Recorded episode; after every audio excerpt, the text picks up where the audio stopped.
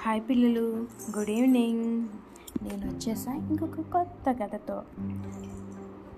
అనగనగా ఒకరోజు గురువుగారు తన ప్రేమైన శిష్యుడితో కలిసి అడవిలో బయలుదేరి అలా వెళ్తున్నారు. నడుస్తూ నడుస్తూ ఒక చోట గురువుగారు ఆగిపోవడంతో ఏమైందని శిష్యుడు కూడా వెనక్కి తిరిగి చూశాడు.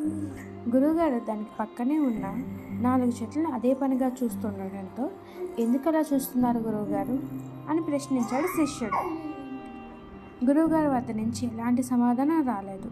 రాకపోవడంతో తాను కూడా వాటిని చూసే పనిలో పడ్డాడు శిష్యుడు. ఆ నాలుగు చెట్లలో ఒకటి అప్పుడే ఆకులు తొడుగుతున్న చిన్న మొక్క. రెండో రెండోది కొంచెం పెద్ద మొక్క. మూడోది దానికంటే కొంచెం పెద్ద మొక్క. నాలుగోది చాలా పెద్ద మొక్క. అరే భలేగున్నాయి కదూ అని మనసులో అనుకుంటూ వాటి వైపే చూస్తున్నాడు శిష్యుడు. అప్పటికి కానీ ఆ లోకంలోనికి రాని గురువుగారు శిష్యుని పిలిచి మొదటి మొక్కను చూపి చూపించి దానిని లాగేయమని చెప్పాడు.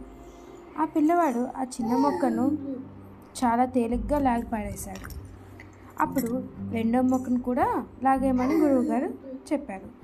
గురువుగారి ఆదేశంతో ఆ రెండో మొక్కను కూడా కొంచెం కష్టపడి లాగేశాడు. మూడో దాన్ని చూపించి దాన్ని కూడా లాగేయమని చెప్పడంతో తన శక్తినంతా ఉపయోగించాడు. ఎందుకు? అది ఆల్రెడీ కొంచెం పెద్దదైంది కదా. అది కష్టం మీద లాగి పడేశాడు. ఇప్పుడు చివరిదైనా నాలుగో మొక్క. అది చాలా పొడుగ్గా ఉంది. లాగడానికి చాలా కష్టమైంది. ఆ పిల్లవాడిని పిలిచి గురువుగారు నాలుగో మొక్కను కూడా లాగేయమన్నారు. ఆ పిల్లవాడు ఆ చెట్టు చుట్టూ చేతులు చేతులు వేసి ఎంత ప్రయత్నించినా కొంచెం కూడా కదిలించలేకపోయాడు. శిష్యుడు అగచాట్లను ఎంతసేపు చూసి చూసిన గురువుగారు చూడు నాయన మన అలవాట్ల విషయంలో కూడా ఇలాగే జరుగుతుంది. చెడు అలవాట్లు పాతపడిపోతే వాటిని మార్చుకోవడం కష్టం.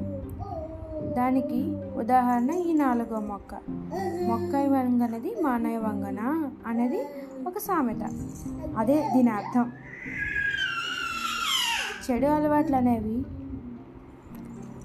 స్టార్టింగ్ స్టేజ్లోనే ఉన్నప్పుడే వాటిని లాగి పారేసేయాలి. ఒకటి రెండు మూడు మొక్కలు ఈజీగా లాగేగలుస్తాం కదా? అలాగే. అవే మనసులో బలంగా పాతుకుపోయినట్లయితే నాలుగో చెట్టులాగా దాన్ని మనసు మనం ఏమీ చేయలేం.